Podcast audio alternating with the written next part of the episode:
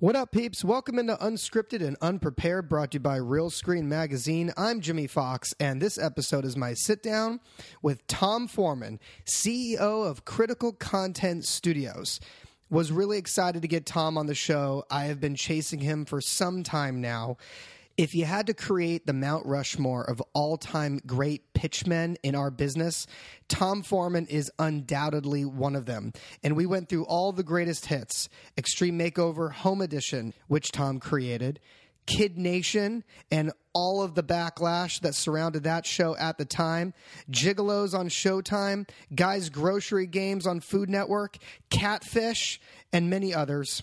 We also talked about how Tom witnessed one of the greatest Hollywood stories of all time play out when he was over at Relativity and before he departed after Relativity went bankrupt the first time. We now talk about what Critical Content Studios is now after acquiring T Group and Jenny Daly. It was a lot of fun, a lot of great inside stories. Here's my sit down with Tom Forman. I hope you enjoy it.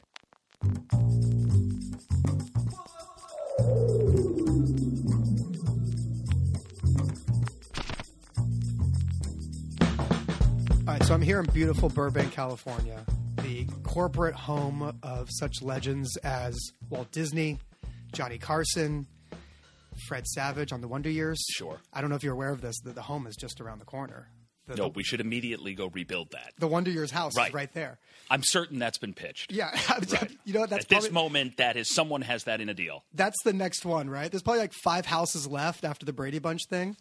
dude. I'm I'm pitching three or four of them right now. Oh, can you can you give me a sense of what might be on the list? Every every network has asked us, you know, sort of what's our Brady, which is an interesting thought exercise, right? To go Yeah. down and say like, what's the piece of nostalgia IP that you could physically rebuild for Discovery Channel? Um, they are considering our proposal For to, actual Discovery, for dis- Discovery okay, Discovery. Okay. We went it the Orca, the shark hunting boat from Jaws, Oh, wow. sat on a beach in Menemsha, Martha's Vineyard, for years. Um, they believe the ribs of it are still under the sand, so we could go dig for those. Wow. People own pieces because it was scavenged by the locals. That's a great Shark um, Week special. right. This is what I said. So we've bought we've bought what remains of the Orca. We've got a boat builder in place to do it, and so like that was discovery. We've thought about it for for food, for BET, for this. We're out pitching Brady knockoffs because that's So I can okay. So already I can see this glint in your eye. Yeah. You you are a TV nerd, aren't you? Yeah for sure. I can sense it already. The, the way the passion that you're talking about the orca, you you must have been a pop culture nerd from early on.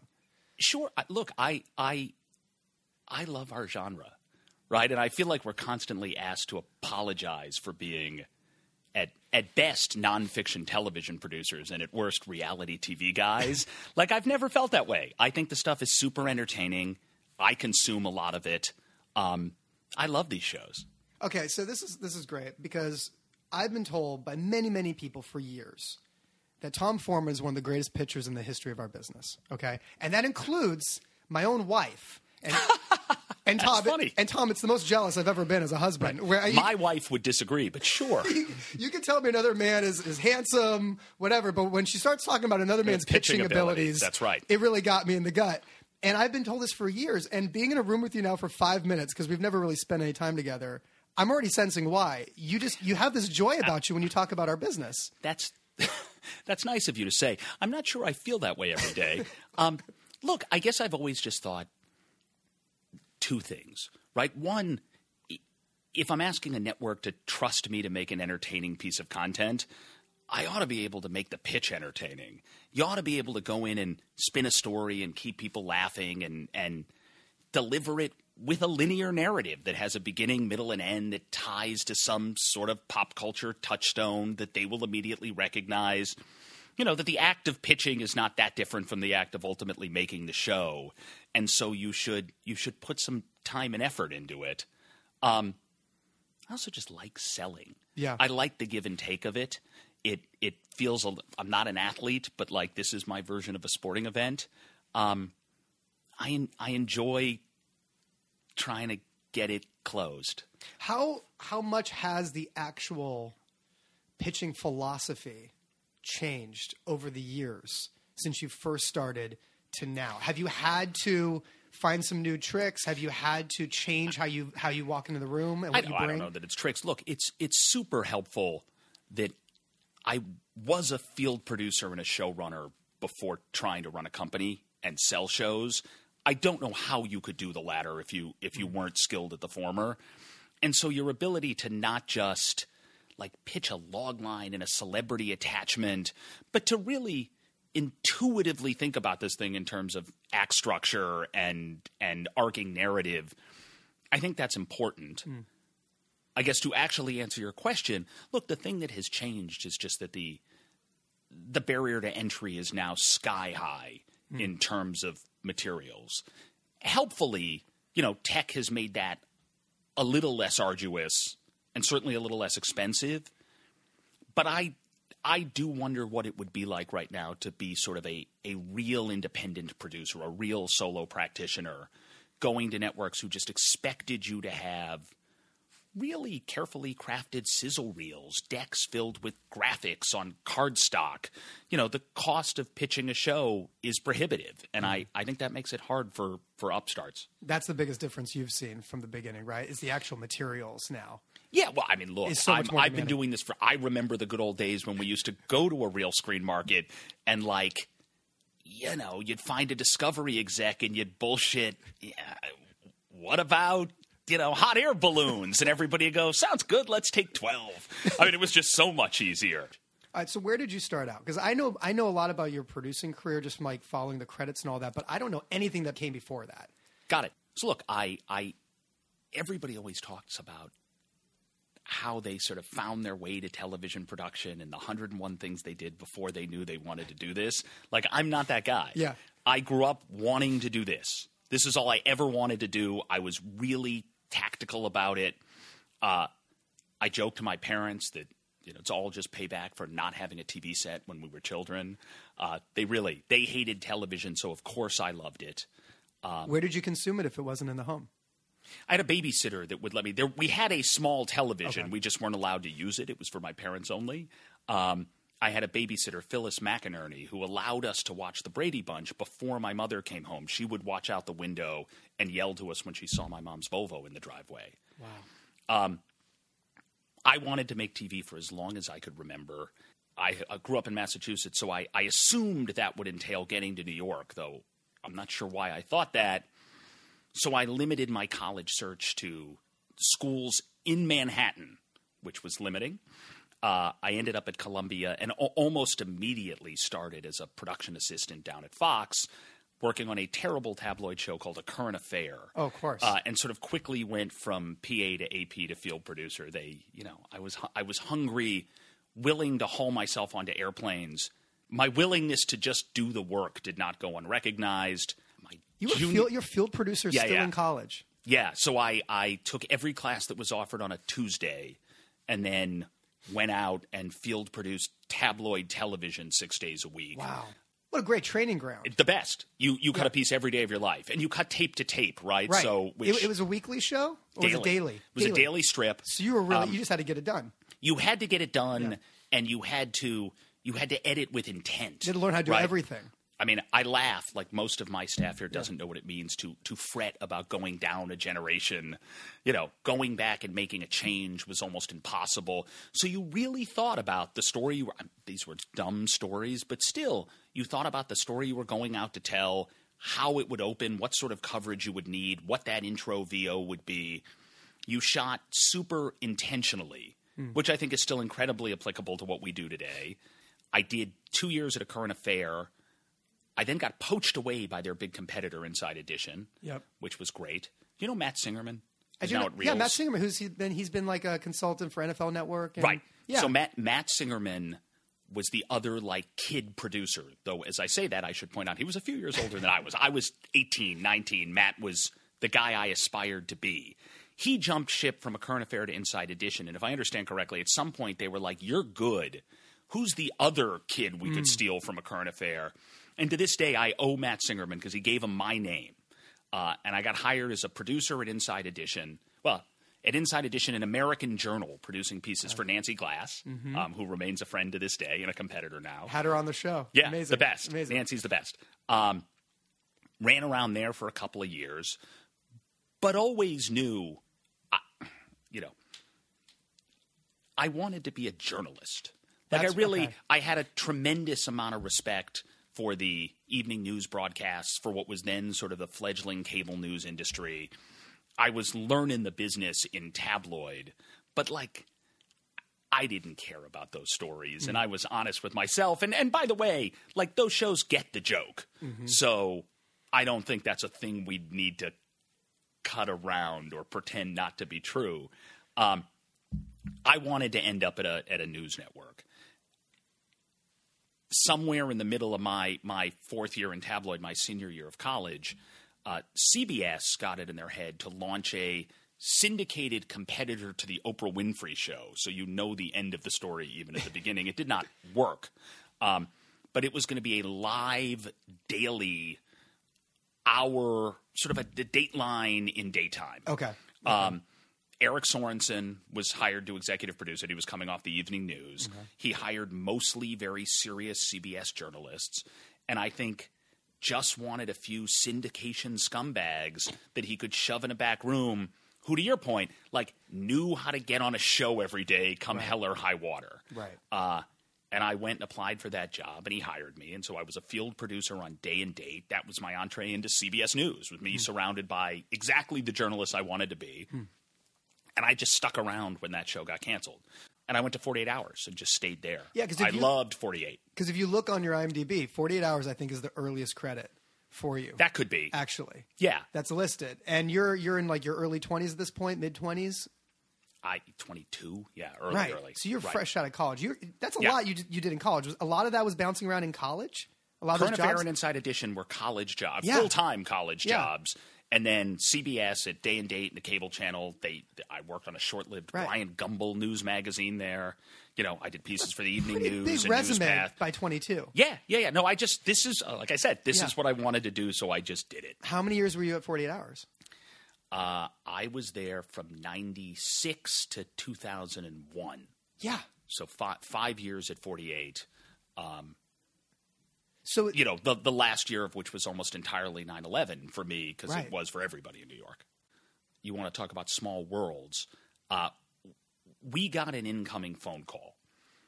Two French brothers, uh, NYU Film School. I know grads. the story. Yeah, 'Cause you Ben- heard this from the Ben side because Ben Silverman That's was right. involved in this, So. Jules and Gideon Naudet right. stumble out of Tower One, um, having been smart enough to not shut off their camcorders, and recorded this extraordinary historic footage. They called their dad, who was the film editor of French Vogue, and said, "One, we're alive, Dad, and we love you. And and what do you think we should do with this footage?" he called Graydon Carter because Condé Nast, um, who called Ben, who called Les Moonves, who called Susan Zirinsky, who called me. Susan Zirinsky, 48 Hours, Yeah. sort of, sort of effectively. CBS at that time, in a in a round of budget cuts, had shut down its special events unit. Okay. and so 48 did that. Wow. You know, we were we were smart producers who liked telling stories, and we're we're the single subject documentary unit, right? Because mm. that show it has changed since, but when I was there, you know, was not it was a little crime focused, but it was not all crime all the time. It was any good story told for one full hour. Um, that was the the show that seemed most applicable to this footage. and that was narrated by Robert De Niro, right? It was. And who- so I so so I stepped out of the CBS News fifteen thousand person infrastructure, opened a little office across the street, and was the senior producer and writer of this thing we ultimately called 9-11. And somewhere in the middle of that process, I, I vividly remember saying to myself, uh, "Oh." I'm sort of setting my own schedule and making my own thing. I've got this very small staff of incredibly talented people working for me. I'm answering really at this point to the West Coast. Les was very hands on, um, which was terrific. Like we we loved knowing we had that kind of support. And I just thought I I, I guess this is what independent production feels like, and I think I like it. And so I went to Andrew Heyward, president of CBS News at the time, and just said, I don't think I'm coming back. Like I'm going to finish this movie because I love this movie. Um, but but after that, I I'm I'm probably going to move to LA and just seek my fortune and see what else is out there. because this process is really interesting to me, and I think I could be good at it. Um, he reminded me, as everyone has at every step of my career, what a horrible mistake I was making. Um, and then I called. I called my agent. I was then with with N.S. Bienstock. They're now Okay, sure. UTA, but that little news agency Yep. and said, you know, look, I used to get incoming phone calls asking whether I would consider running a reality show. It was the super early days of this genre. And I don't think anybody knew what a yeah, like I mean- where a reality TV EP came from. Yeah, and at that point, it's it's really it's just starting to boom. It's Like, just start- it's- 2002. It's, like post So Idol. it's Survivors just premiered. Yep.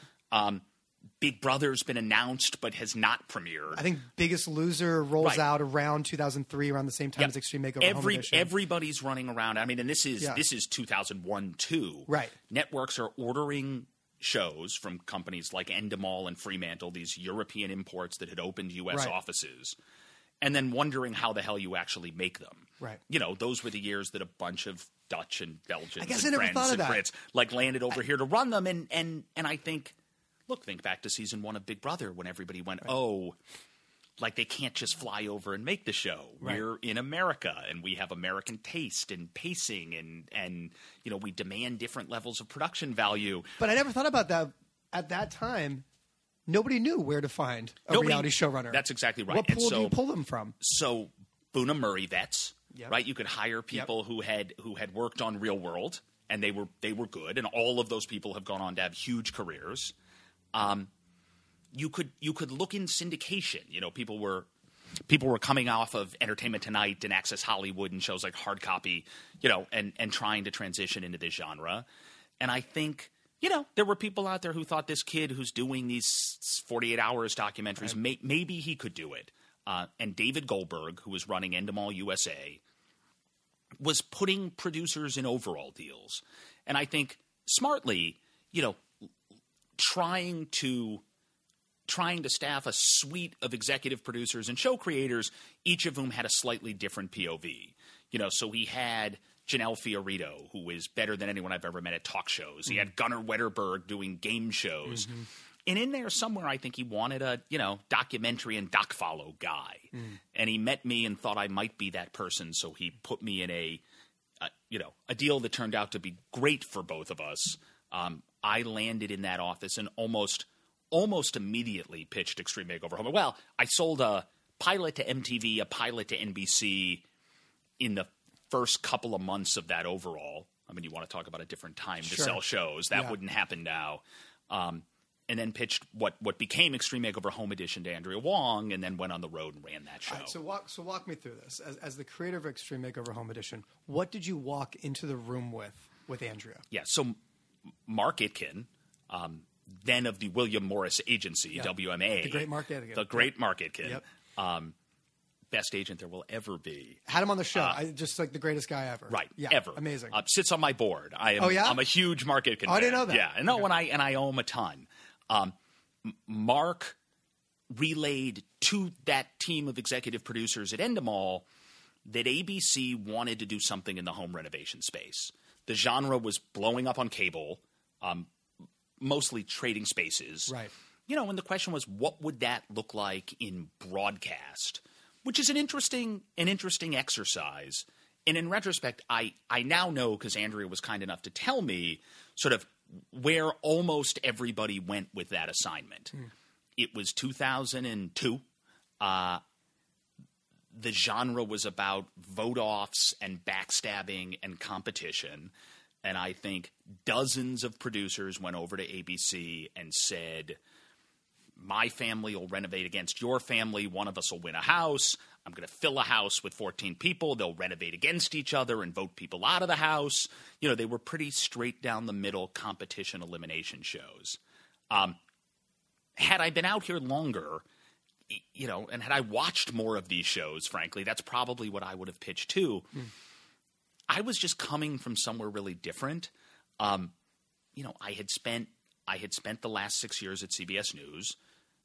I had been at, at Ground Zero. I had covered Columbine. I had run the little bureau for Inside Edition at Oklahoma City. You had seen people on their worst day. And at all of those shows, even the tabloids, you know, you had aspired to sort of, you know, journalistic standards that dictated you were not going to get involved in their lives. You know, you you were going to relay their story honestly. Um, you were going to be kind and gracious as you did it, and and maybe you could get away with grabbing a dinner check after after they bared their soul to you. Mm-hmm. But then you were going to leave, and that was really that was part of the job. You know, you didn't stay and help. You were a journalist. You reported, and you and you left. Um, and I didn't I didn't love that feeling. And so I remember going in and saying to Andrea, I think, you know, I think there's a show that starts with exactly the kind of families I've been profiling for the news magazines. You know, people who've really been through something shitty will find them on their worst day and we'll use this renovation to leave them on their best. We will we will solve their problem by fixing their house. Um, and she ordered a non-airing proof of concept pilot. We started to cast for. No, was it now just to get specific? Oh yeah, please. Was it just a, a one sheet? Was it a was it just a ver- verbal pitch? And here's no. what I'm I mean, thinking? there's there's there's like a four or five page treatment somewhere Okay. on a you know I I you got to frame that thing. probably like it's printed on a dot matrix printer. I didn't know how to write a treatment, Right. But it's you know it's it's passionate and it's closer to the show we ended up making Yeah. than you'd have any reason to expect given Right. what we go through in development. Right. You know, it it really talked about stories I had seen and Right. experiences I had had and the degree to which a new house that that really specifically answered some of their problems, right? They, and I remember using those examples. But It's- also, uh, uh, also just with ABC, again, you, you look back, the perfect home for that show. I mean, the Disney magic Right. that kind of was channeled through that show. It seemed like it was the perfect concept at the perfect time with the perfect network. yeah, I mean, in retrospect, In retrospect, you know, yeah. at the at the time, it we were certainly zigging where the genre Yes. zagged. Yes. you know, the, these shows were getting louder and bigger and meaner and weirder. Darnell was doing what Darnell was doing over Yeah. at Fox, mm-hmm. and and that was setting the bar really high, mm-hmm. just in terms of the, you know, the on-camera drama and batshit craziness that reality TV was was delivering. You know, again, it was the early days of Survivor. The and I just yeah, right? I mean, people were eating rats like Yeah. it was crazy. Factor, yeah. yeah. and I was saying nice families who need a helping hand, and I think it sounded nuts. Um, and certainly, as we set out to cast this show, and we began to deliver self-shot tapes of, of those applicant families. Yep. I, I think ABC and Endemol thought I'd completely lost my mind. I mean, it was just, it was really sad. And that wasn't a thing you had seen on TV before. Oh, yeah. And I think we, we all questioned, myself too, like whether anybody would watch this. Like, this is really sad. Mm-hmm. Do I want to feel that way? Like, would I, choo- would I choose to cry in a reality show? But the sad is just the setup. Right. Well, look, that's what I kept saying to everybody. the, yeah, the meat of the show was the build. Right. We won't leave them like this. Right. Right. The middle of the show, those process acts on every home renovation show since the dawn of time Right. are impossibly hard. Yeah. Because hammers are going to get hammered and nails are going to get nailed. And like, we do a lot of that to this day. Right. And I, I do, I say to every showrunner who works for us, you know, if you screw this up, you are literally watching paint dry. Like this is, there's nothing inherently interesting about, about property TV No. on home edition we just at least when i ran it you know we just endeavored to make those middle acts a variety show you know it was like what musical act can we book you know will disney send over the seven dwarves in costume to demo the house with their pickaxes the, the viewers knew Mm-hmm. Right, like you right. you the price you had to pay was to watch the first three and a half acts well, this- so that you would get to moving that bus Exactly. Okay, Right. You just you just went there because I had to ask. Yeah. The move the move the bus yeah was that born out of the original pilot? Was that something you found midway through season one? It's a, it's a good it's a good story actually. It's amazing to me how much of the stuff we made up during that pilot Yeah. became canon and sort of Right. iconic. yeah. Um, at some point, I thought, look, one, we're endeavoring to renovate a house in a week. We're going to be there 24 hours a day. Feels super weird to have the talent leave and go back home or to hotels or wherever they might go. Let's let's make part of the show mythology they live on set. Mm-hmm. And so we rented the first bus, which was not at all like that fancy coach that would be used in subsequent episodes. It was a rock and roll tour bus with bunks. And I went to Ty Pennington and the stars of that show. I was like, you're going to sleep here. And they almost mutinied, but I forced them to do it. Um, and in fact, thank God we did because the truth is like we didn't know how to renovate a house in seven days it was really that first season was terrifying um, we would rip down houses and then pray we could put them back up and and through a lot of hard work and creativity you created a construction methodology before you even thought about how you were going to make the show and we figured it out and kind of wrestled it to the ground. But it was, I've never slept less in my life. Neither did the talent who were fully building this house with me. Like it was terrifying. Um, but so, come to the end of that that first episode, we were shooting in Santa Clarita, the only town crazy enough to give us a permit to build a house in seven days. Um, they were hungry for production, so they bent over backwards it was time to reveal this. I, I stood there with Patrick Higgins, our director, Who worked with me on uh, on United Shades of America? worked on everything. He's Yeah. terrific. Yeah. Uh, Lisa Higgins, his wife, was my you know head of production at Endemol, so maybe my boss. Yeah. Like a fraught relationship. These are my friends. Um, Patrick and I stood there, and the the grip and electric department showed us the curtain they had made.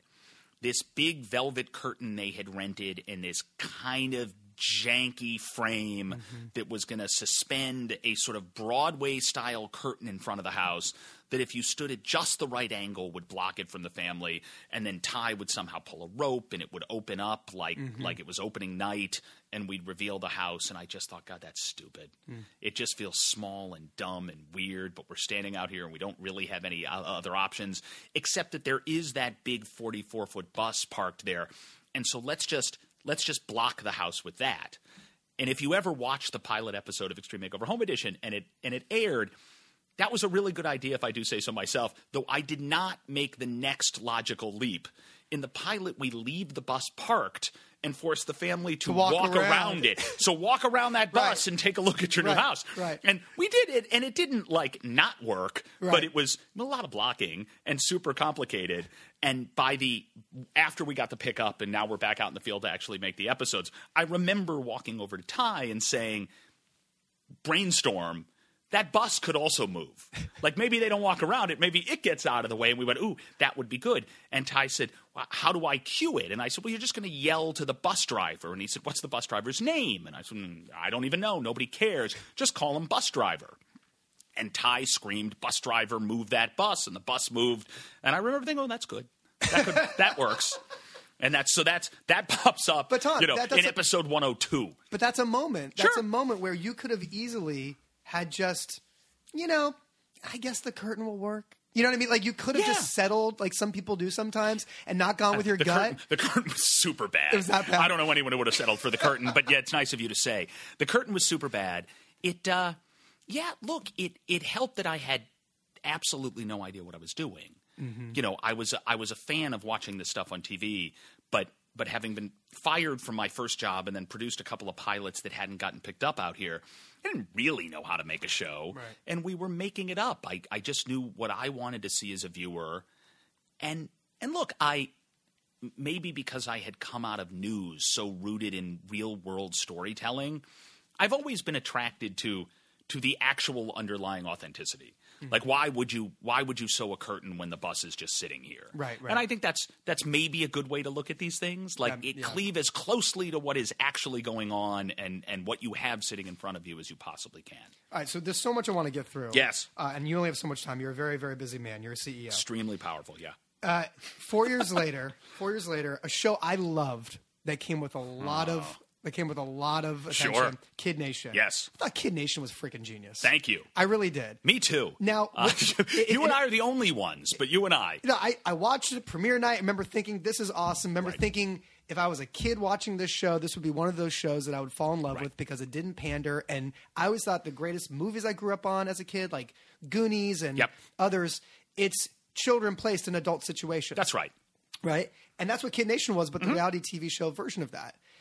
It's amazing how a show can go through so many layers of development, uh, production, uh, network notes, all that, and then all of a sudden, out of nowhere, you start getting people on the outside, right, calling Right. calling things oh, I out. was I was called a child abuser on the front page of the New York Times. Yeah, it's and like I was a young dad at that point. the, Mm, the not swarm good. around this show, Right. and when you actually watch the show, it's like an innocent, fun show. Well, that was It's not Lord of the way, Flies, but that were was sort of the perfect storm, right? In during production, the press said, "Oh my God, it's Lord of the Flies," Right. And and called for our heads. Because And when the thing actually premiered, all anybody wrote was like, "Oh, it's not Lord of the Flies," and you went like, "No, like we told you." But by then they were, you know, they So they chose were- to think of that as a net negative. so you were getting people coming at you when you're in production, and then the show airs months later. Yeah, right? And then and then was was there another outcry once it aired, or did it all die down once it actually aired? I mean, once it aired, I think people saw that it was really, you know, it, it's what we would now call a social experiment. It was Right. a little bit of reality game that these kids appeared to be having fun, and that whatever it was you thought it was going to be, it sort of wasn't that. Was the, the- outcry died down. The ratings never ticked up. Right. Sad. What was the out, but was the outcry over that? Were parents on set or not on set? What was the outcry? So we we did a we did a crazy thing. Yeah. You know, we convinced forty parents to give us their children. Like a summer camp. like a well that was the line i used yeah like a summer camp and we took those kids to the new mexico desert and made that show um, so the parents were not there there were 400 adults Right. it's it's the biggest footprint and you know i was a big broadcast guy at the time I, I was in an overall deal at cbs i had been out to the big sets and the big shows this was bigger Yeah. in part because it had a cast of 40 um, and in part because we took our duty of care incredibly seriously so like yes there was the you know the medic and first aid department that every good non-scripted show has we had pediatricians and child psychologists and that's before you even got to the you know producers Right. whose its sole job was to Casting wranglers, like camp the- counselors Yeah. living amongst these kids. You know, there were 40 kids and 400 adults who were never more than four feet from them. You didn't put those adults in the promo, and people lost their minds. Like people believed the log line. Would that show get the same outcry now in a Twitter universe, or or even worse? Maybe worse. You think? Maybe worse. I mean, we it was an But, ug- but but we're so much more conditioned to reality TV now, and we've seen kids in other reality show formats in some way.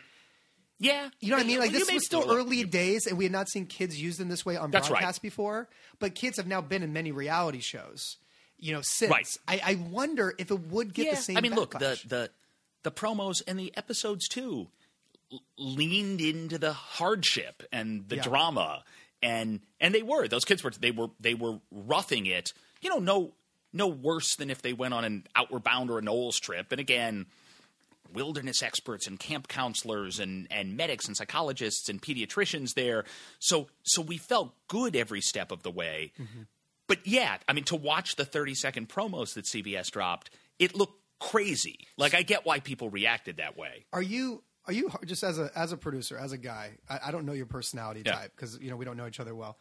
Are you hard on yourself? Like when that all went down, did you think, "Oh my god, I can see my career flashing before my eyes"? Or are you one of those types of guys that's just always positive and always thinking, oh, No, so I was I was scared, I, and You I were? Think, I think I didn't. I, in retrospect, I I probably should have been able to predict the backlash, but I was dumb and didn't. Like I knew the precautions we had taken. I really loved the show. We had cast those kids out of gifted and talented programs across the United States in in partnership with educators and ultimately their parents who came out and you know not only met with us for hours that became days and weeks in California, but who came to set and toured before we even started, who knew me personally by that point. I mean, these these parents were my friends and these kids were my responsibility, and I took it all incredibly seriously. So I knew I felt really good about what we were doing, and was was real. I was I was floored, though I guess I shouldn't have been when others saw it differently. Okay. and people were mad.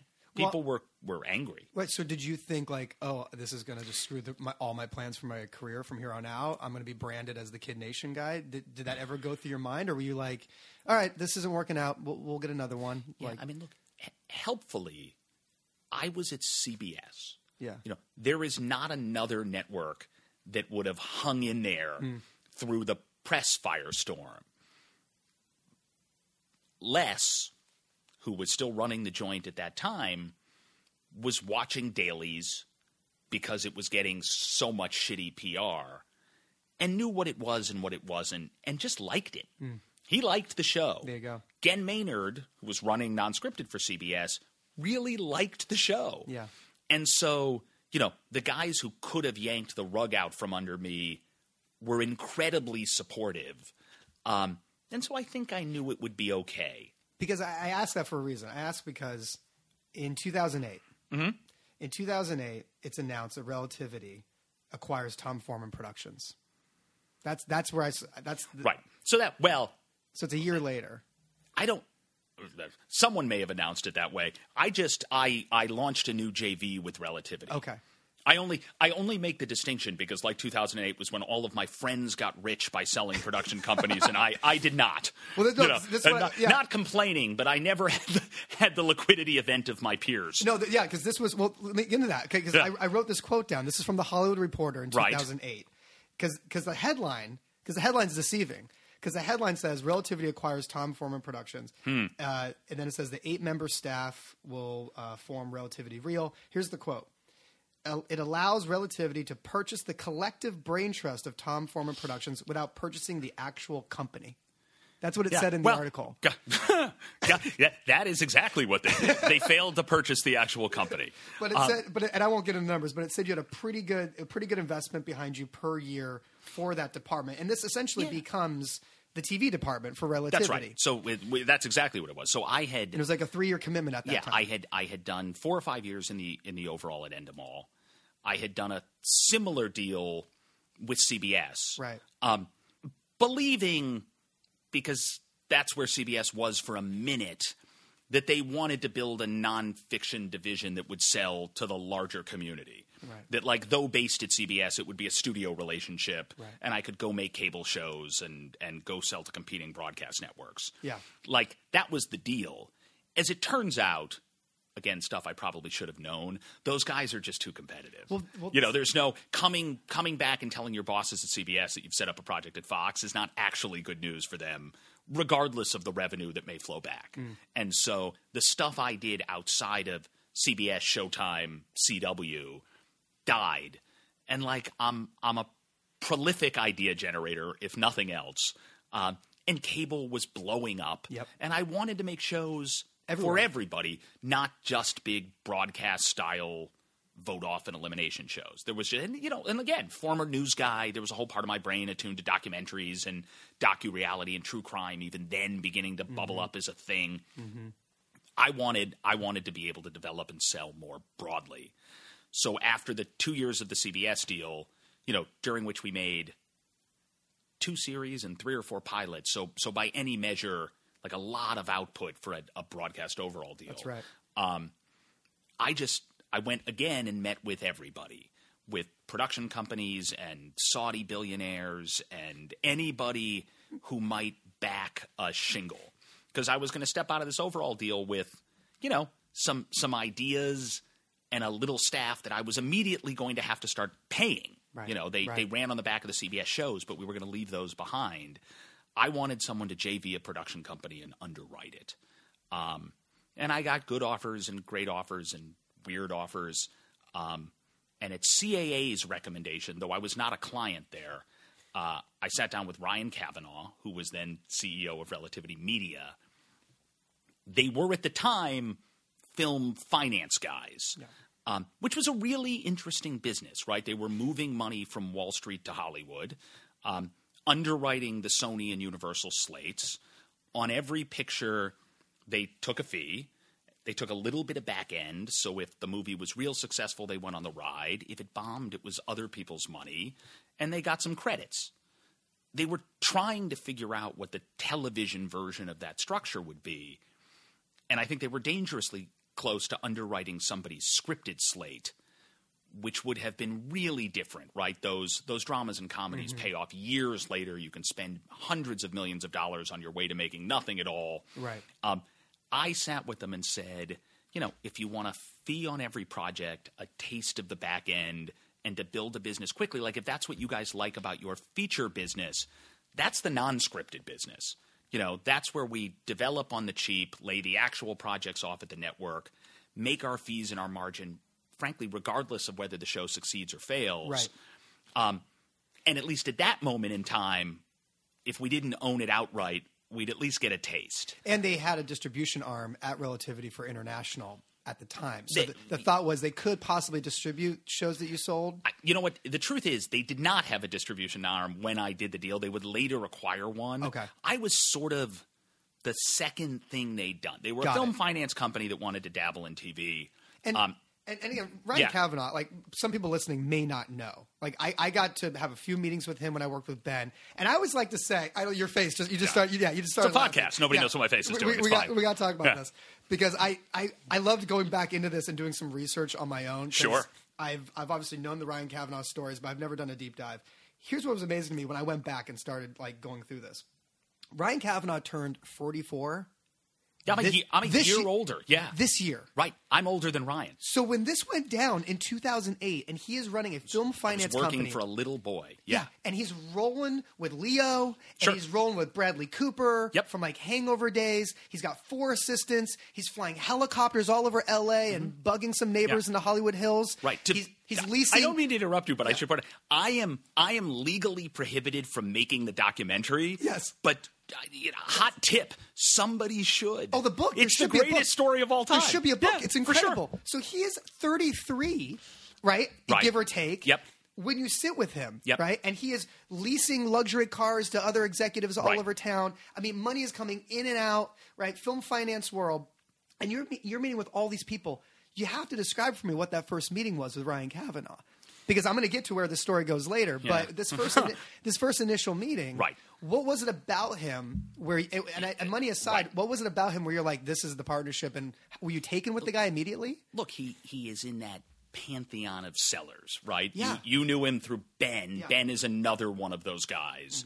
Ryan is a seller, um, and and the vision was not just we're going to build a movie company and maybe a little TV company. The vision was world domination, and he and he sold it incredibly convincingly. Yeah. he was going to take a really big swing. He was backed for the whole run by really serious, smart people. Yeah. You know, who heard that pitch and bought in to the tune of hundreds and hundreds of millions of dollars. So, you know, smarter people than me heard it and bought it. Yeah. Um, he had a lot of cash on the books at that moment and a desire to really cause some trouble. Uh, he also, as I said in the beginning, you know, s- say what you will. Once he knew about unscripted and reality television, he loved it as as much as I did.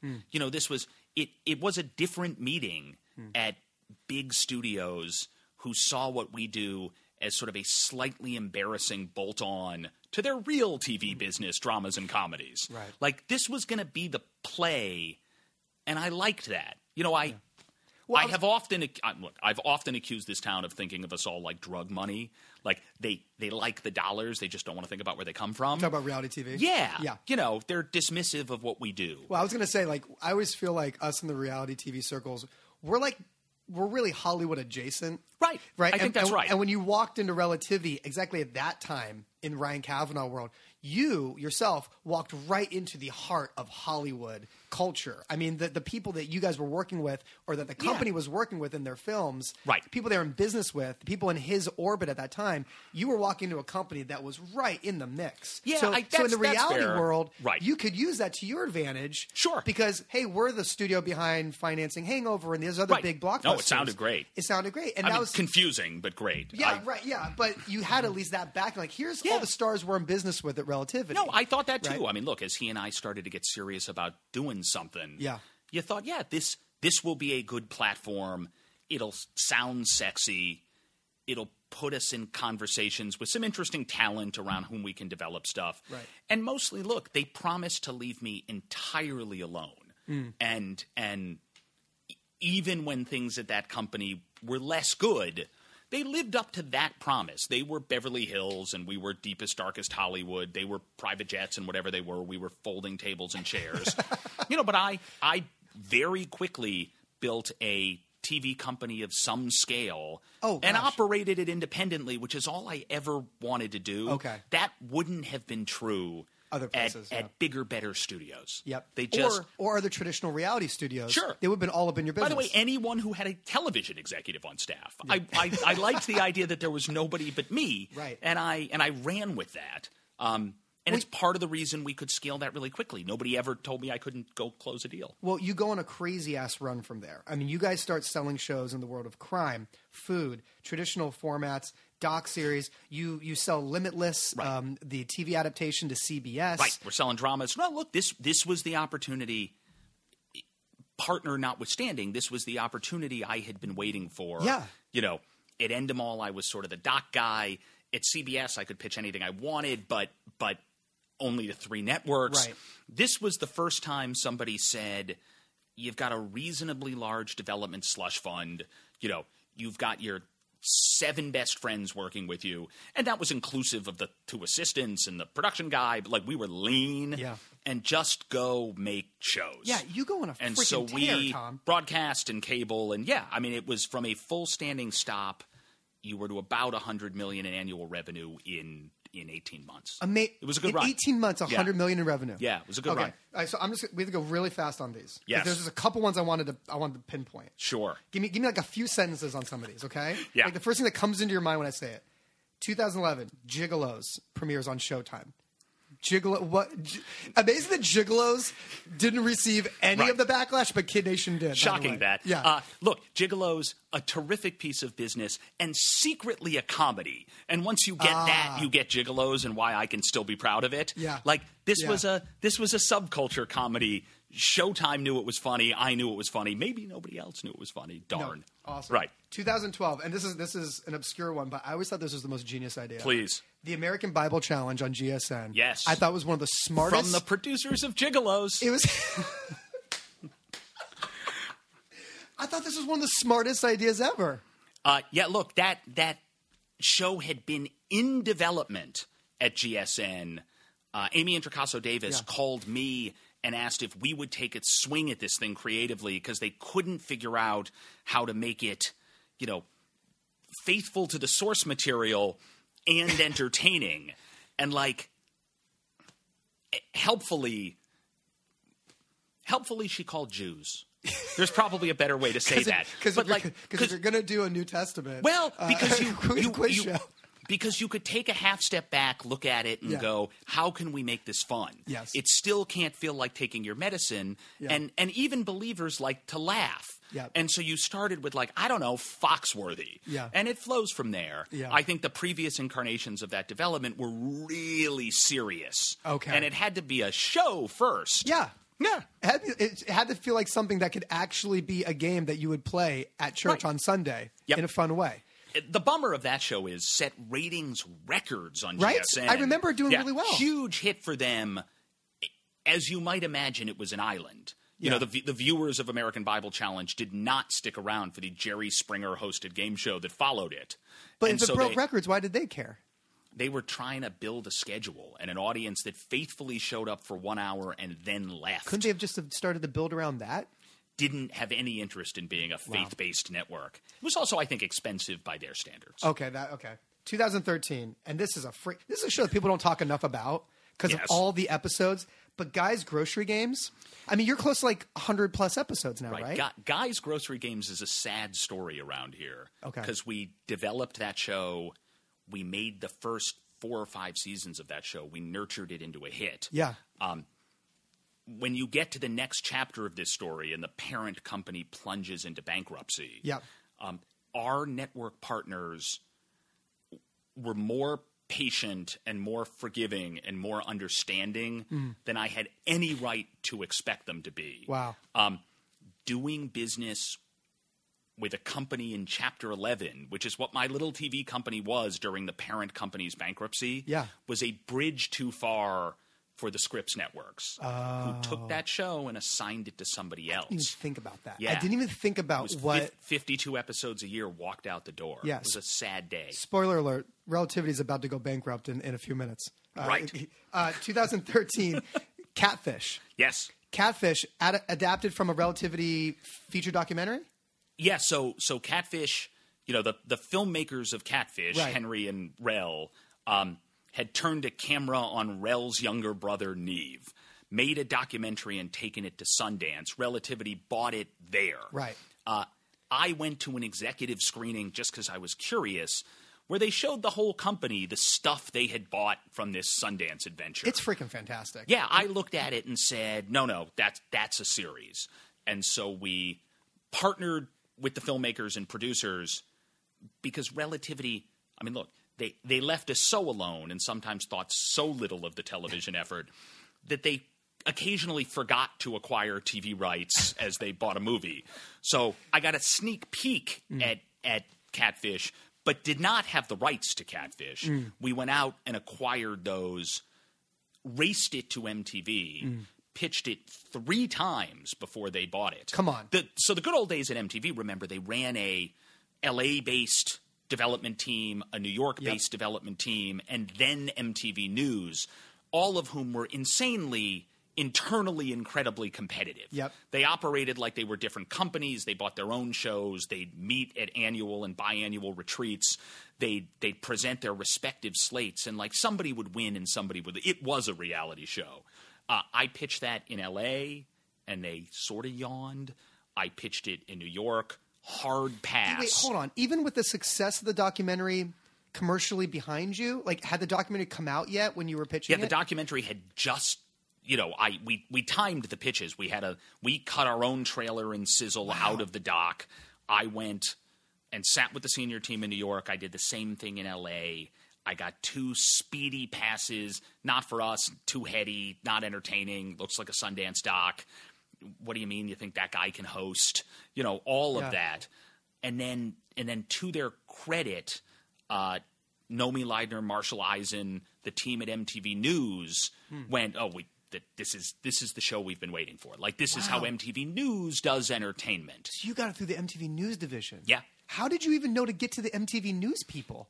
That's not somebody that like agents are typically talking to. No, I mean, look, all roads lead back to 48 Hours, where I had been a producer and Nomi, you know, then an executive Tom, at MTV, later advice was my AP. Can you believe that? the but, but greatest. do you ever do you ever think about that? Like It's if, the greatest. If you didn't have that inside news connection, MTV, Catfish the series never happens. Right. But I uh, look, I don't think that's I don't think that's so unusual in our business. Yeah. A lot of what we do and I think a lot of the stuff that gets off the ground and goes on to become pop culture phenomenons, you know, are a show creator calling a network executive who trusts them Mm. and saying, "I just got a thing and I believe in it and let me take a shot and fuck it's me. Did you just let me." Did you go straight to series with that, or did they make you pilot it? No, so they they made us cast it because nobody believed we could get That there's people- more scenarios out there. that there are more scenarios out there or that people would confess them on television.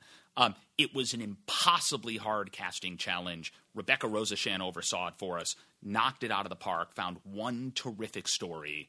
We did one of one of what MTV I guess still does to this day, like a relatively big budget presentation Yeah. that they screen at an offsite. Mm-hmm. We ultimately the story was so good we supersized that presentation and turned it into the first episode Mm. when they ordered the series. But it just look, it just worked. If if you could cast it, that show is you know, um, it's impossibly hard to make. Yeah. But if you if you can find a good story and deploy Nev Schulman on it, you get back something really good. You know, you just get something really, really good with guaranteed payoff, not entirely dissimilar from Extreme Makeover Home Edition, right? I think you've trained an audience to know that whatever twists and turns this takes, hang in till Act Four. Right. You know, Right. it's Right. just gonna get good. Okay, last credit here during the relativity Yeah. days, um, just because it was a, it was something I had been tracking Sure. around the time of its launch. And this is a show that like types of shows that would never sell anymore, and may never. We may it may be years again until shows like this ever sell again. We back to gigolos? No, Sex Box, Oh, sex box. 2015 Sex Sure. Box. It, that was a format, correct? That- yeah. So was- Sexbox, look like like you, I keep a close eye on the international marketplace. Not because we're running around optioning international formats, which are just harder to get away in the United States than ever before. There was a moment that wasn't true. It's certainly true in the era of streaming. Yeah. Um, Yeah, but right. it's but How it's about yeah, that? mm, Yeah. That, that business evaporated. Were you at the last MIP? Dead. But it is a worthwhile endeavor, and I would encourage everybody. Not that you're going to go steal an idea, but you you get inspired by stuff that's happening in secondary and tertiary territories. At least I do. Mm-hmm. So I pay pretty close attention to the international marketplace, e- even when I'm not doing business there. Um, we read about the sex box special on Channel 4, and I just started to laugh. Um, also, to their credit, look, it was it was the thing I think UK producers do really well that Yep. sometimes Americans forget. They had hung a batshit crazy concept on a on a small piece of real science. You know that that after you have sex with endorphins firing and pheromones at their highest level, you know you are most open to new ideas, including coaching and advice. Mm. And so, if you were going to help couples through their relationship issues, first they should have sex, and in that moment of afterglow, you should fix everything that's broken about them. A makeover show that happens during the very moments after intercourse. That Um, which will take place in a box, in a box in, front on of a an stage in front of an Right. audience. So, so though we are not in the business of optioning international formats, thought one like that's so unique and specific that of course we have to, Right. but also only armed with tape with a little bit of ratings history. With the promise that it had been produced safely and sort of taken seriously, would anybody listen to me here? We called the UK producers uh, and said, "Give us a US option," and they said, "No, we're going to MIP. We're going to do a big Okay. distribution deal. Um, I go to MIP every year. I love the international markets. I chased them down in person in an aisle, you know, up in the Riviera Conference Center, and said, "Look, it's I, I love this, and though you are going to go give rights to a distributor." That's not how it's going to sell in the United States. Yeah, you're gonna need a producer. Someone with a little bit of credibility is going to have to get incredibly passionate about this idea, and and I I I have some, and I am, and just go sell all the rights ex US Yep. and give me a very short, very free option to get this away in my territory. You know, what do you got to lose? Right. And they said, okay. And so I came back and made like four phone calls, but always knew, I mean, knew from the moment we had the option. We TV. Well, Mark was the kind Yeah. of, you know, marketing and promo guy, Yep. P.T. Barnum, you know, uh, okay, it's a little nutty, but I can make an event out of this. That like that was my guy who was going to be crazy enough and brilliant enough and and see our vision and take a swing and did. That's so awesome. All right, so Sex box. July 2015, Hollywood Yes. Reporter, Relativity files for bankruptcy. That happened. they post, uh, they print. I read about it in the Hollywood Reporter, by the way. Well, I we had we had no warning on the TV. No side. warning. No, we were doing our TV thing. We were running our hundred and fifty Well- million dollar TV company. Things look good from where we were sitting. Let me compliment you because you're not only a fantastic producer, but you're also a great writer of a memo to your staff. Oh. Because they print the memo in the Hollywood Reporter that you write to your yeah, staff. that's a that's a few days later. Yeah, so a few days later, yeah. I so the company went into Chapter Eleven, the parent company. Get a little closer to the mic. I wanna Yep, make sure sorry about that. I I knew so little about corporate bankruptcy because I am fundamentally a television producer Yeah. that I I called my lawyer and said like, so they're bankrupt. What does that mean for me? Yeah. And my TV company, the answer was, "Hey, kid, you're bankrupt too." and I just remember thinking, "That's not fair." Um, and then you learn nothing about bankruptcy is fair to to anyone in every direction. Um, I for for all sorts of reasons, but but uh, of of my own initiative, you know, we began to contact the lenders who were driving that bankruptcy and the restructuring officers who had been put in charge of relativity, saying, "Look, while there while there may be issues with this company, and by the way, with with the entire model built on the financing of forty million dollar movies." You know, a business so bad that every other studio just got out of it entirely. Um, that may or may not be a thing. We don't know. We're just the reality TV guys. All we know is we've got a great business here. Our numbers are great. It makes a lot of money and it's growing. And hey, one more thing. You know, the instant we lay off an employee, miss a delivery deadline, take a cash flow payment but don't deliver an episode, like it's over. Yeah. Whatever value we create for this company here will evaporate overnight because the only reason networks are going to hang in with us is that they trust the little TV team That you're not going anywhere. that yeah. we're not going anywhere. And everybody said, huh. And a bunch of quick meetings were had, and you extracted from those investors a promise that though they may radically resize the rest of this company, they saw value in television and we're going to help you operate through this thing. Mm-hmm. And so I, I that's when I went out to the staff and said, look, I think I can confidently tell you there's going to be a lot of chaos around here, and I don't know how it's going to all end up. But we all agree there's something special at Relativity Television, and and the people that are making the decisions have promised me they'll preserve it. Well, well, six months later. I mean, it only took six months. Um, Right. By the way, at the time uh, when it's reported that they're going bankrupt, uh, it says that the company has between 100 million to 500 million in assets, but at the time had between 500 million to a billion in liabilities. The parent company, The parent company, not not Yeah, no, I'm- television. I'm, sure yeah, the true. parent company, right? Six months later, January 26, 2016, the Hollywood Reporter again, critical content launches Right. right? So it only took six months after Relativity announcing bankruptcy mm-hmm. that you were able to spin out, Right. right? And how did that work? It was the same lenders and Yep. and right and the finance people behind that said, "Let's break you off of this and let you go do your thing." Is that is Yeah, that how almost it went? almost better. They said, "Let's go together."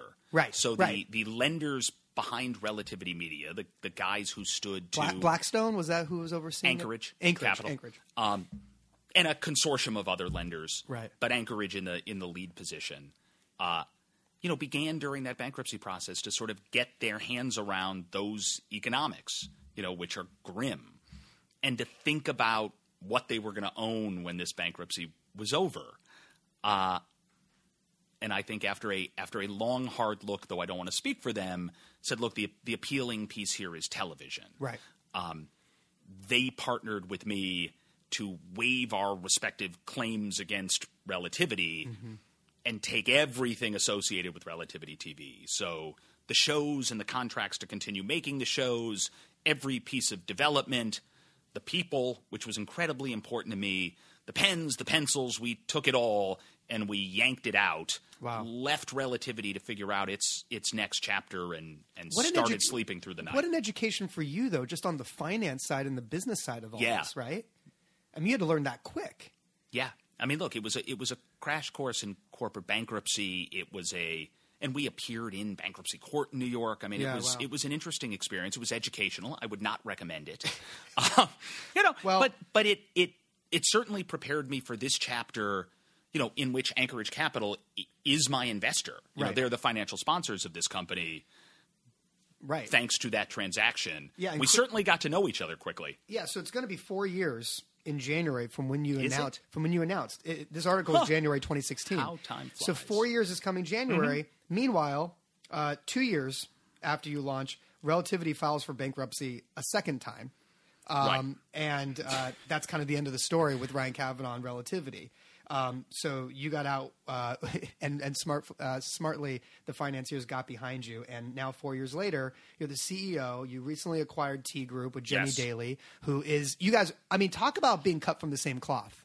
I mean, you two are a powerhouse team. Like I talk now about, I can't think of a more dominant tag team we're, in a room. we're a lot. We're a lot together. I, I Um, can't imagine a more dominant pitch team in the room. Look i so so year one of critical was was about making it stand on its own two feet. Right. and i you know s- say what we will about relativity in the chapter 11 process it was only when you pulled the company out during the bankruptcy i would have told you we got absolutely nothing from the parent company that they were just a drag on us. Um, you know, when when you had to operate this thing, you said, well, look, not only was there some IP flowing from those guys, and that was helpful, but like IP and IT and HR, all the acronyms, All the infrastructure, you know, yeah. the, the accounting department, Right. Like you had to go out and just build those and you Payroll, were yeah. right, and you were doing it. You, you know, you were changing the engine in flight. Yeah. We were making these shows. You know, without computers, like it was re- it was a really complicated first year, Mm. and again, su- super educational because you built you built a television company of some scale. We're still super small, but but you know, you had to service a slate of of twenty something series a year, Yeah. and you had to do it overnight. Um, so hired a CFO and a new head of bread, and we built an accounting department and a business affairs and legal, and we did all of those things. That took longer than I thought it would, and was harder than I would have ever guessed. Harder than any show you've produced? No, but but look, just not not a thing I'd done before. Yeah. And I think a lot of us went into TV so we could do less math. Like it was the year of a ton of math. Um, so we did that, uh, and then spent the next year selling like crazy. Yeah. Um, and really got a little bit of wind in our sails, and then said, okay, how how do we how do we really scale? Um, we made a small investment in a company in the UK, Renowned Films, um, who are young and diverse, and we bought them out of the Channel 4 Growth Fund and, mm. and really believe they're going to be something big and special. Mm. We got a series of Bravo now, a series of BET. Oh, wow. They're young and British and adorable. And I think we thought if we got them over here and kicked open some doors, our American buyers would just love these guys, mm. and in fact did. And and our American buyers would totally understand cool British POV, boring middle aged American execution. You know that this was a good team. You were buying this show from Critical, with whom you were already in business and who knew how to deliver to your standards, and we could sort of de-risk working with cool Brits. Sure. And here's some new voices, though. Yeah, Right. with new Rolodexes and new ideas about talent, and they listen to grime music and they're cool. Um, so that's totally worked. We did that in year two. Um, and then we started looking at other sort of transformative M&A, and it, it just quickly became clear to me I was running the development team. I was overseeing day to day cable and broadcast production. And now I was supposed to go out and scale a business. Yeah. And I just, I wasn't doing all of those things well. Mm. Um, and so look, part of, part of what attracted us to T Group was it's a great company. Part of it was we wanted Jenny. Yeah. Like I wanted a partner in crime here who could really roll up her or his sleeves and and make a show, staff a show, pitch a show, sell a show. There aren't many people like that out there. And frankly, if you're capable of doing all those things, you're probably running your own company. Right. You know, that's that's what you did. And so we, you know, we we went through a search. How well did you guys know each other? I mean, look, we, we knew each other like everybody in this business does Okay, so you from, guys didn't from have a- around. You didn't have a friendship. No, I think there was a this- ton of mutual respect. Okay. Um, we certainly n- knew each other. Yeah. Uh, but I, I having having spent almost a year searching for the right person to come in as president of the company, um, called Jenny and said like, "So it should be you, and we'll buy your company to make that happen." And I think there's a ton of industrial law. Like, look, this is a moment where I, I think scale matters Yeah. and where it allows you to drive margin, where it gives you a little bit of leverage in the marketplace, will where sellers will never have much. Yeah. But that folding those T group shows onto the critical infrastructure could be mutually beneficial. Hmm. And and look, you I sell for a living, but have never had to sell like I did with Jenny, you know, which was my most successful pitch. And and we, you know, over over almost a year of sort of courting and dating, we got there. Wow. Yeah, A great. A, year, a year specifically courting Jenny. a year deciding that the deal made sense Right. for both companies, making the deal, closing the deals, and then and then sort of effectualizing the integration, which is interesting, right? Because I guess most companies, big companies, buy little nonfiction production companies, leave them siloed and operating independently, and then wonder why they don't grow. And I can tell you all the reasons they don't grow. I'm surprised anyone's surprised by that.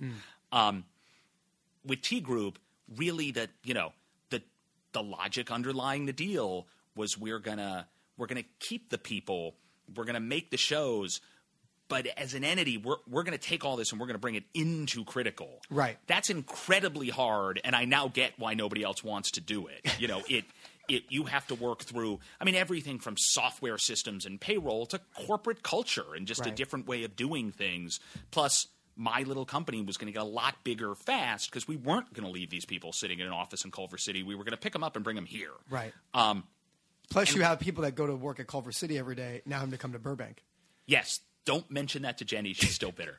Uh, the commute was really like you have no idea how no, much of the deal was driven by the I had commute. I had I had lunch with her like a Yeah. couple weeks ago, and I was like blown yeah, no, away. she's still upset. I was blown away by it. Yeah, Right. I'm going through. I'm going through this right now. Just so like at my level, just talking to somebody who lives on one side of town, coming to That's where we are. riot. Yeah. Um, no, So but look, kudos and to had you. That is really you. the best test of your salesmanship, getting her to do that drive. No, and look, you had to look across two teams of incredibly talented people and say, how am I going to mesh these together? They're going to be ego issues. Who's going to report to who? What's actually the most efficient way to do this? What do we really need? Yeah. You know, and how would you purpose build this thing for speed and growth? That's that's been incredibly exciting, really difficult, and sort of only as we get to the end of 2019 does it feel like one big company firing on all cylinders and now time to go buy something else. Um, all right, last few questions. Yeah, please. These, these are like fast hot seat questions, right? What was your favorite single show? Not like actual show. Like I'm not gonna tell you to Right. pick one of your babies, but you loved pitching the most. Like the in-room experience of you pitching. You as a pitcher, which one did you enjoy actually taking out and going from room to room to room most? We we made a show for Logo. Get a little closer. Okay. Yeah, we made a show for Logo that literally nobody but me remembers. it was called Felt, and we we went out and we said this, and we. I mostly love it because it had the greatest sizzle. It just it had a sizzle that so sold the concept. But we went in and said, look, here's what it is. We're going to go to crisis sexual therapy for couples, right? Real couples who are having a dramatic problem in the bedroom. They're going to get assigned homework. We're going to follow them home as they try to do whatever the therapist told them, and then back to the therapist's office to see whether it worked. Um, in order to to make that real and authentic, we're going to have to keep these couples anonymous. Mm. So we are going to record audio only and then illustrate this sex therapy and this sex with puppets. Take a look at this tape. And we would roll the tape and people it was it sounded so absurd and then you look at it and again it's one of those one of those batshit ideas but like You can't look away. and the logic holds. Yeah. Like like that, hey, we we don't we're not just doing this to be crazy. We have to do this because how else would we protect their identity and get to this underlying truth? Like almost feels real. Do you still own the rights to that? I bet we do. It's can- really good. But couldn't you do that as a podcast now? A podcast with puppets? It's audio only. You don't need the puppets. oh, yeah, let's stop being funny without the puppets. Well, yeah, of course, but that, that's still real. Sure. That's still you could, that's you could go make you could go make the serious show. That's still great, ugh. real. That's still great, great storytelling. I suppose. I mean, it was just we did this. That you know, you showed them a piece of tape where the the the audio was incredibly dramatic. Yeah. The visual was only comedic, oh, that's and you just played it straight. And you and you and I remember sitting at Logo saying, "You just we're never gonna crack a smile." We just this is this is about saving lives and fixing relationships. Right. It just happens to have puppets because how else could we do it? And everybody said, "All right, we're in." Oh, I was so you, happy. should go, you should go take that to Quibi. I was so happy. Um, do you still? I had, I had Brant Pinvidic on the show recently. Sure. And do you know Brent? of, of course. I had Brant on the show, and he was talking about how back in the day, you know, his heyday of like three ball era, he he knew he knew when a show was going to sell. Like as he was developing a project, he Yeah. knew. And then he said in later years, before he kind of like jettisoned from the business, he really kind of lost touch of like he didn't really know anymore. Like he couldn't really tell you anymore. I don't know what's Yeah. going to sell. Do you do you still like feel like you know what's going to sell, or is it more like a crapshoot? Okay, these days? first, have you ever watched a Brant Pinvidic sizzle reel? Oh my god, I love that you're talking about this. he does a thing that I've Yeah. never had the guts to do. He puts himself in his reels. I know we talked about this. He broke it down for me about Right. why he did it, and it was really just because he wanted to be pitched properly when it made it up to the C-suite. so so I think that dovetails an important way with the question you're asking.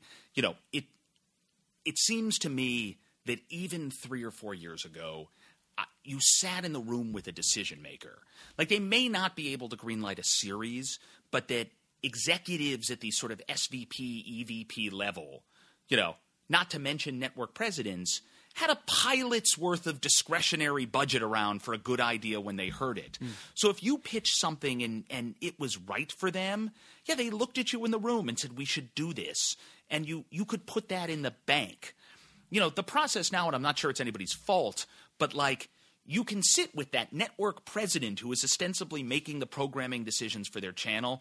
They still really can't greenlight even a pilot without talking to marketing, without talking to scheduling, without right. going back to business affairs and legal. There are sometimes long processes by which that thing is focused and tested and analyzed. And so yeah, nobody nobody says yes in the room anymore. And it's it it it is thus incredibly hard to read a room. Yeah. You know, even the sort of positive feedback that once indicated a pickup, it's like, who knows what's going to happen when you're gone. So I get why Brant shoots himself. Yeah. And that and that that room, that room that you're talking about where you can you don't know how to read a room. That room that you're pitching in is not the room deciding anymore. That's right. Look, that's why that's why we make sizzles for absolutely everything, mm. whether I show them or not when we pitch. Mm. And often feel like I can tell a better story than that tape might tell. Yeah. Especially for format. You know, let, less true if I've got to demonstrate that a cast is is of quality to be on television. But if you're going to go through rounds of gameplay, if you want to explain why this this big quirky format is going to be fun when stretched out over an hour, not to mention a season, like I like telling that story and then I typically hand that executive a reel and say, you know, and, and then when you have to tell this story, just play this. It's not me narrating it, but it's, you know, it's going to be found footage or animation or whatever it is. Right. And so just inevitably less good than an episode, which bums me out. How quickly do you get to the tape? I, I my rule, my philosophy is if I've got tape that I'm showing in that pitch meeting, I like to get to it as quickly as possible in the room. Like I'll do a little, a quick setup, and then I like to get right to the tape, and then then I'm on, and, yeah. and then I go and I, I break it down from there do you kind of have a philosophy of when the tape should be played and when not? no, just, I mean, I, I guess it, it's a it's an interesting question. I haven't thought about it that way because I feel like if, if, they walk into a room right and they see there's something holding on the TV screen, right? right there is a sizzle in queue. I feel like all these ADD network executives, yeah. I feel like all they're thinking is, is he just going to play the damn tape because right. it's sitting right here on a freeze frame? Well, certainly you can't put paper in front of them. They no, will, I don't they do will that. read ahead and I don't do that anymore. You, ne- you, ne- you never give handouts in a pitch no, meeting. No, on, on your way out the door. Yeah. Uh, look, I I tend I tend to to use the first couple minutes of a of a pitch to sort of locate the idea in time and space. Yeah. I, I think it's important to tell people how you thought of this or, yeah, yeah, or why it's right for right now or hey have you seen this thing on the internet yep. you know but to, to connect it to the world in which we actually live and then at some point you say right and that's why we thought of this right and you hit play you play your piece of tape then you get granular, but not too granular. Then you leave. I always feel awkward when the pitch is playing, when the, the sizzle's playing, because I want to just stare at them the whole time right. to read faces. Yep. But I understand how awkward that must be. So I'm pretty much pretending to watch my sizzle for the hundredth time. That's but right. I'm really Laugh watching as if you didn't cut it. Yeah, and right. I'm yeah right. Wait, and wherever did that come from? And I'm trying to really just watch their faces, but I, I don't want them to catch me watching their faces. Right.